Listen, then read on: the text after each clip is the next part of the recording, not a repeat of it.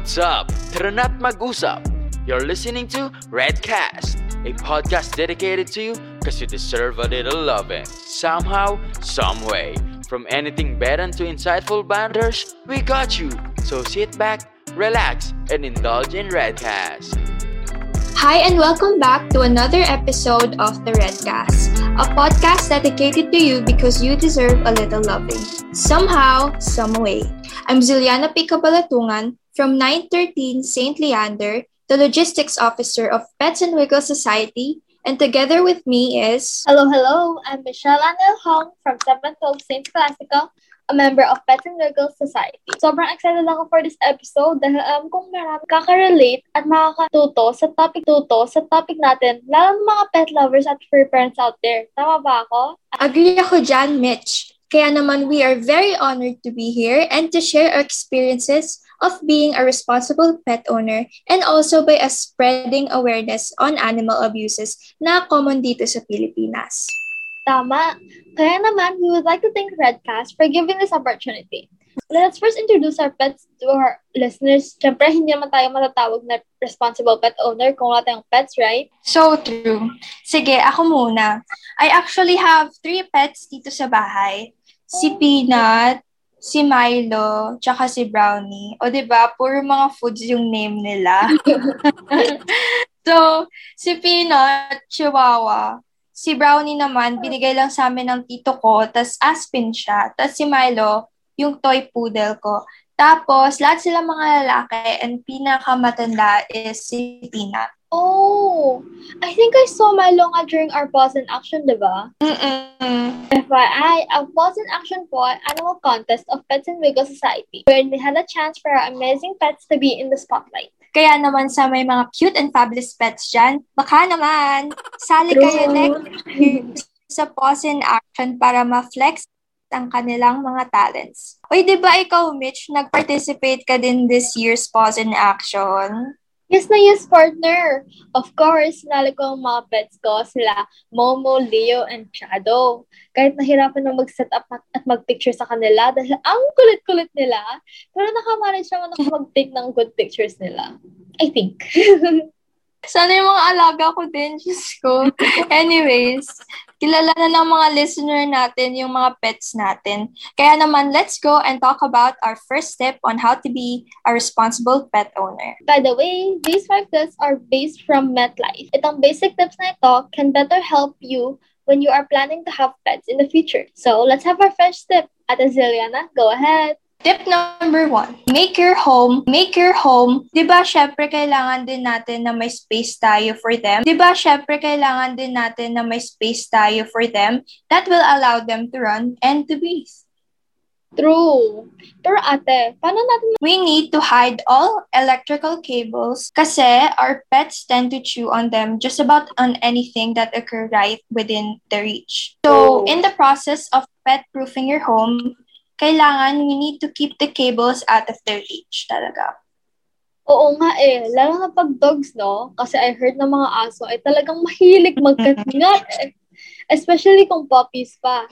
It may harm them and worse, it could cost their lives, di ba? Oo, tama ka dyan.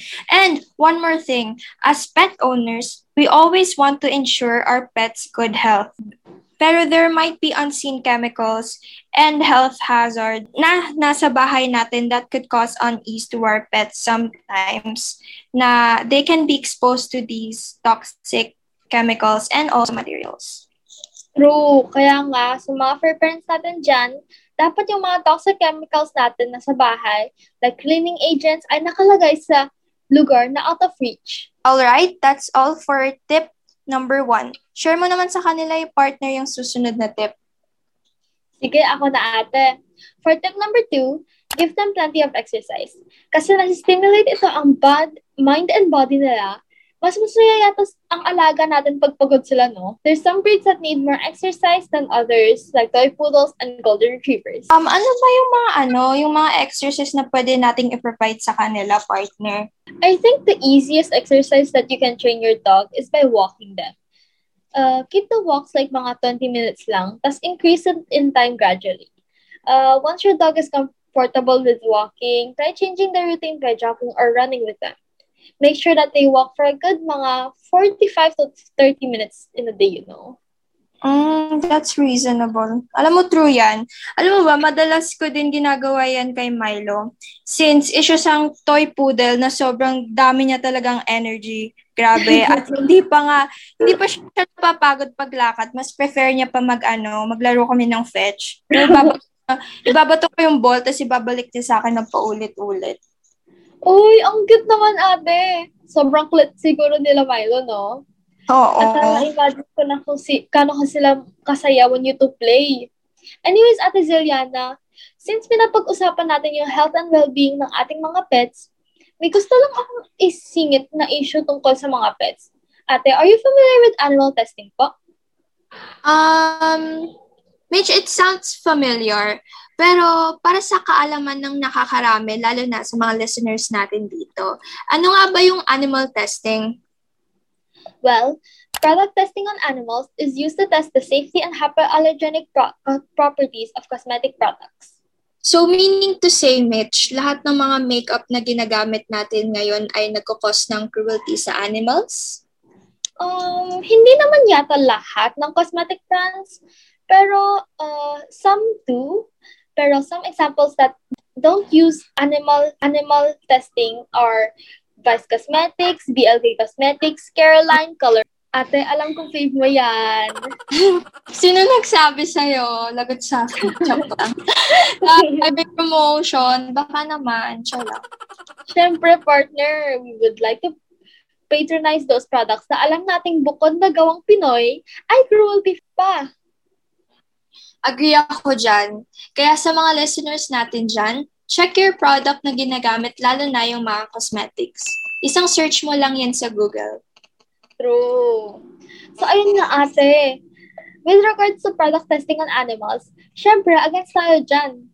If some cosmetic brand companies can use quality, good quality products without harming and abusing animals, then I believe others can do, do that too. After all, they can have an alternative way to test their products instead of taking advantage of animals. Um, same. Same tayo ng thought, Mitch. Kaya naman, I hope that our listeners will also be with us in supporting cruelty-free products. Tsaka alam mo ba, saludo talaga ako sa mga animal activists na naglalaban for the right of the animals and also dun sa mga volunteers na din who give their time and effort to feed and protect these stray animals. Tsaka na din pagpapapita kanila ng shelter. Oo. Yes. So true yan. Next, balik tayo sa tips, ate. Tip number three. Go ahead, ate. Tip number three, train your pet. Obedience training also keeps your pet well-behaved around other people and pets. Di ba mas nakakatawa pag tingin natin na intindihan nila tayo kasi napapasunod natin sila? Oo nga eh, relate ako dyan. Sobrang nakakatuwa at nakaka-amaze pag trained yung pets natin. Lalo pag may alam silang tricks, no? Ano ba yung mga tricks na alam ni Shadow, Momo, and Leo, Mitch? Um, bukod, bukod sa train sila when it comes to peeing and pooping, uh, they can also sit and troll. How about sila Peanut, Brownie, and Mo, Mo, Milo? Ate Bukod sa kumain at matulog, ay pagharutan. Pero kidding aside, um, si Milo, na-train ko siya na mag-sit and na mag-handshake pag binibigyan siya ng treat. Tapos alam mo ba, may dalawang tricks na hindi ko tinuro sa kanya pero nagagawa niya. So yung una is nakakataas siya ng stairs tapos umiihi siya mismo sa CR namin. Oh, di ba? Ay, galing naman. Ay, ikaw, paano mo ba na-train yung pets mo? I think ito rin yung ginagawa ng mga fur parents natin out there. I use positive reinforcement. This consists of rewarding your dog for doing something correct. Rewards can be tasty treats, favorite toy, or kahit saan sila natutuwa, no? Uh, same tayo. Kasi for me, when we use punishment as a training method, pwede siyang makakos ng bad behavior to get worse or even lead them to be aggressive. And yes. if you struggle in training your dog, the best thing to do talaga is to seek help from a professional trainer. Agree ako dyan, partner. And always remember, listeners, training builds confidence, provides mental stimulation, and strengthens human-animal bond. All right, let's move on to the next tip. Michelle? Tip number four, spay and neuter your cats or pets or dogs. When we spay, it refers to the removal of the produ- reproductive organs of female dogs and cats, while neuter is the removal of testicles in the male dogs and cats. Oh, parang ngayon ko lang to narinig. Hmm. Why do we need to spray, ay, to spay or neuter ba our pet? Ah, spaying cats kasi, or dogs, female cats and dogs, uh, eliminates the pos- possibility of uterine or ovarian cancer and greatly reduces the incidence of breast cancer. Uh, neutering male dogs and cats reduces the incidence of prostate cancer. Neutered animals are less likely to roam and fight at mas mahaba pa yung buhay nila. Oh, Uy, pero ah, baka iniisip ng mga listeners natin dyan na masama na ma-pregnant yung mga pets natin. Pero ginagawa lang naman to once na na-produce na nila ang desired number of babies na we wanted for them. True. Kumbaga, we will just control their number, help elevate the overpopulation problems, and increasing your pet's chances for a longer and healthier life. Oo, tas speaking of overpopulation problem, this is a very common problem dito sa Pilipinas wherein there's a lot of stray dogs and cats wandering around the streets. Yung walang nag-aalaga sa kanila and madalas sila yung nabibiktima ng abuse. Oo nga eh. Tama ka dyan, partner. And as far as I know, stray dogs and cats are being impounded. Yes, partner. There is a government-funded facility called City Pound where stray cats and dogs are impounded for a certain period of time until they are claimed by owners or may mag adopt sa kanila. Pero alam mo ba ang mangyayari kung hindi sila na-claim? Oo, partner. Nakakalungkot nga eh. Dahil ayon sa official website ng Philippines Animal Welfare Society or PAWS, when stray cats and dogs are left unclaimed, they will be euthanized and they will be put in tasteless death. Sobrang nakakalungkot talaga. Kasi alam mo yun, may buhay naman sila gaya natin. Pero wala silang boses na ipaglaban yung karapatan nila mabuhay. Pero ano ba, ba't pa sila i-impound? True. Pero ayon sa PAWS, there's a law which in Republic Act of 9482 or the Anti-Rabies Act states that pet owners should keep their pets on a leash when they are in public. Kaya naman, pag may nakita silang na paggagala aso or pusa, hinuhuli nila to keep them from harm as well as to keep them from harming others. Uy, wow, mukhang research ah. Oh my God. Oo nga eh. ah, so, legal pala na ano, na mag-impound dito ng stray cats and dogs dito. Kaya naman, to all your parents out there, we should always be responsible as pet owners by having them vaccinated and by providing them a home that they deserve. exactly. Ngayon ate, napaisip ako, is it legal to euthanize animals? According naman sa PAWS, it is completely legal for the city pound to euthanize unclaimed animals after the holding period. However, they must employ humane methods when catching and performing euthanasia on animals. O, pag may ebidensya na nagpapakita na di makatao yung pagpatay sa kanila, yung sa, sa mga animals, they will be punished by law naman. So, Oh. Uy, ate, parang nag-research ka naman din ah. Pero that's so sad to know, no? Kasi sana sa future, makakapag-isip tayo ibang solusyon para malagaan sila at hindi mahuntong sa pag-euthanize. mm sana nga. Naniniwala ko na there will be a time then in the future na hindi sila kailangan i-euthanize. True. Anyways, moving on to our fifth and last tip. Take it away, ate.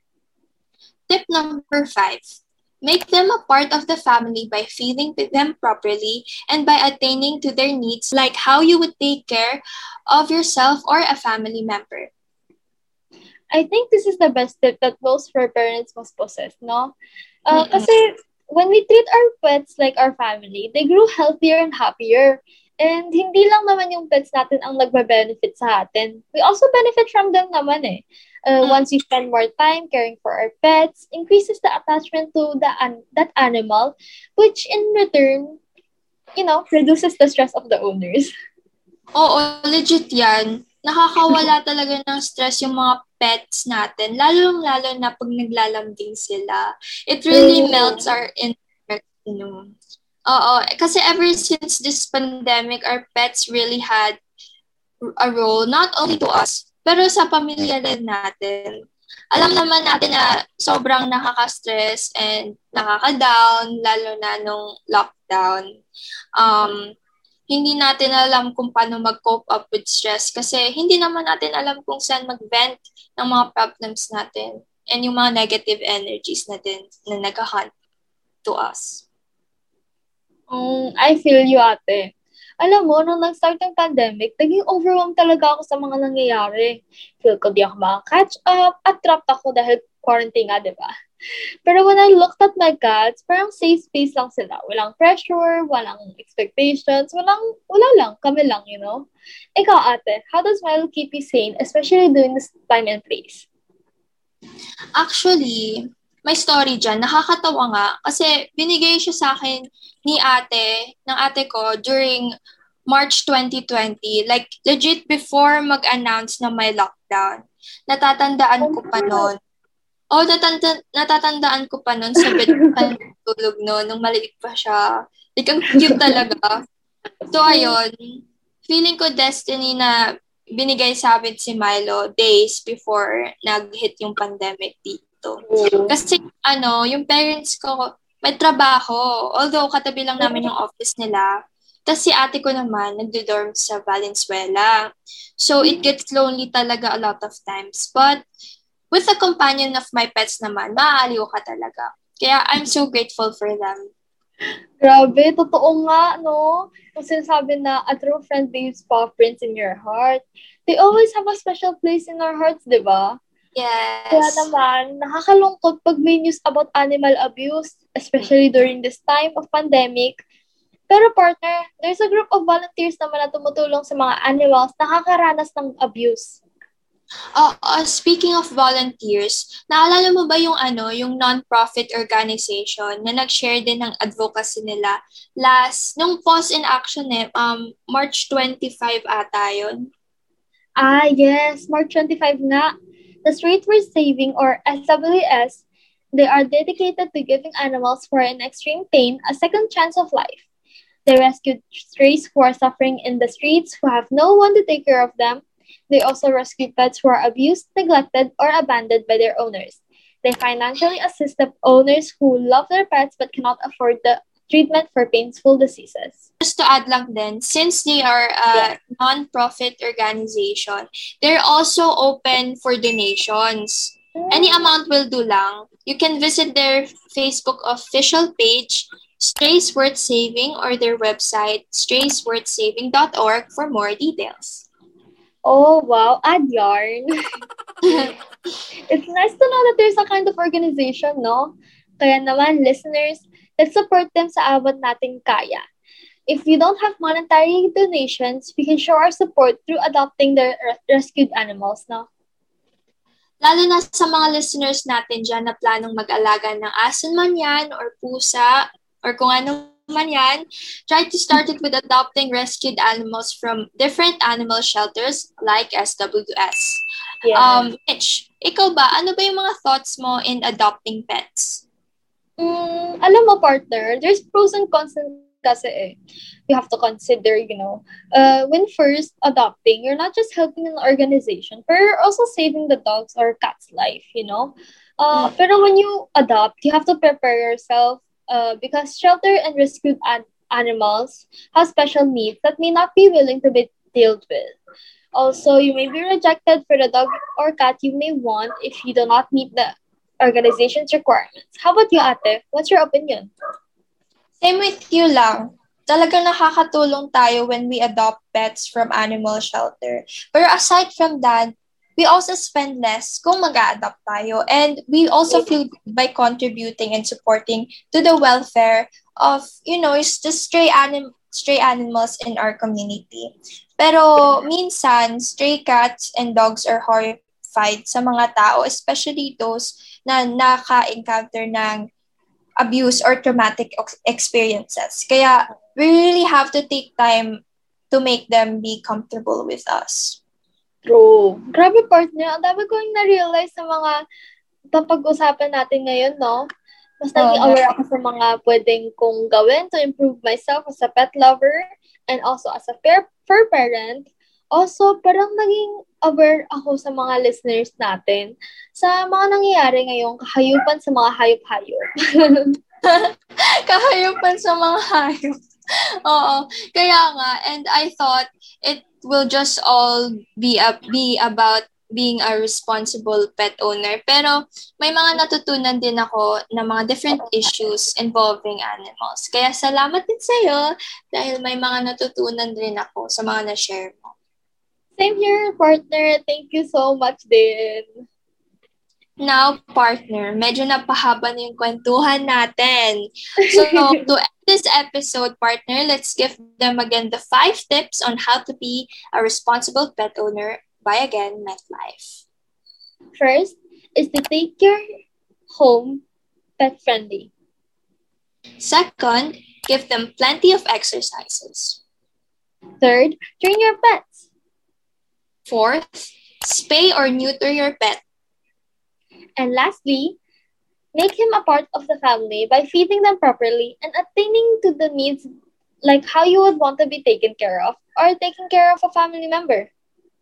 Yes, ayon. So that's it for today's video. Charot. That's it for today's episode, guys. I hope you guys learned and enjoyed. Again, we are we would like to thank you, Redcast, for giving us this opportunity. You guys are awesome. Once again, I'm Zeliana Pica Balatungan, And I'm Michelle Ann Hong saying keep calm. and stay positive.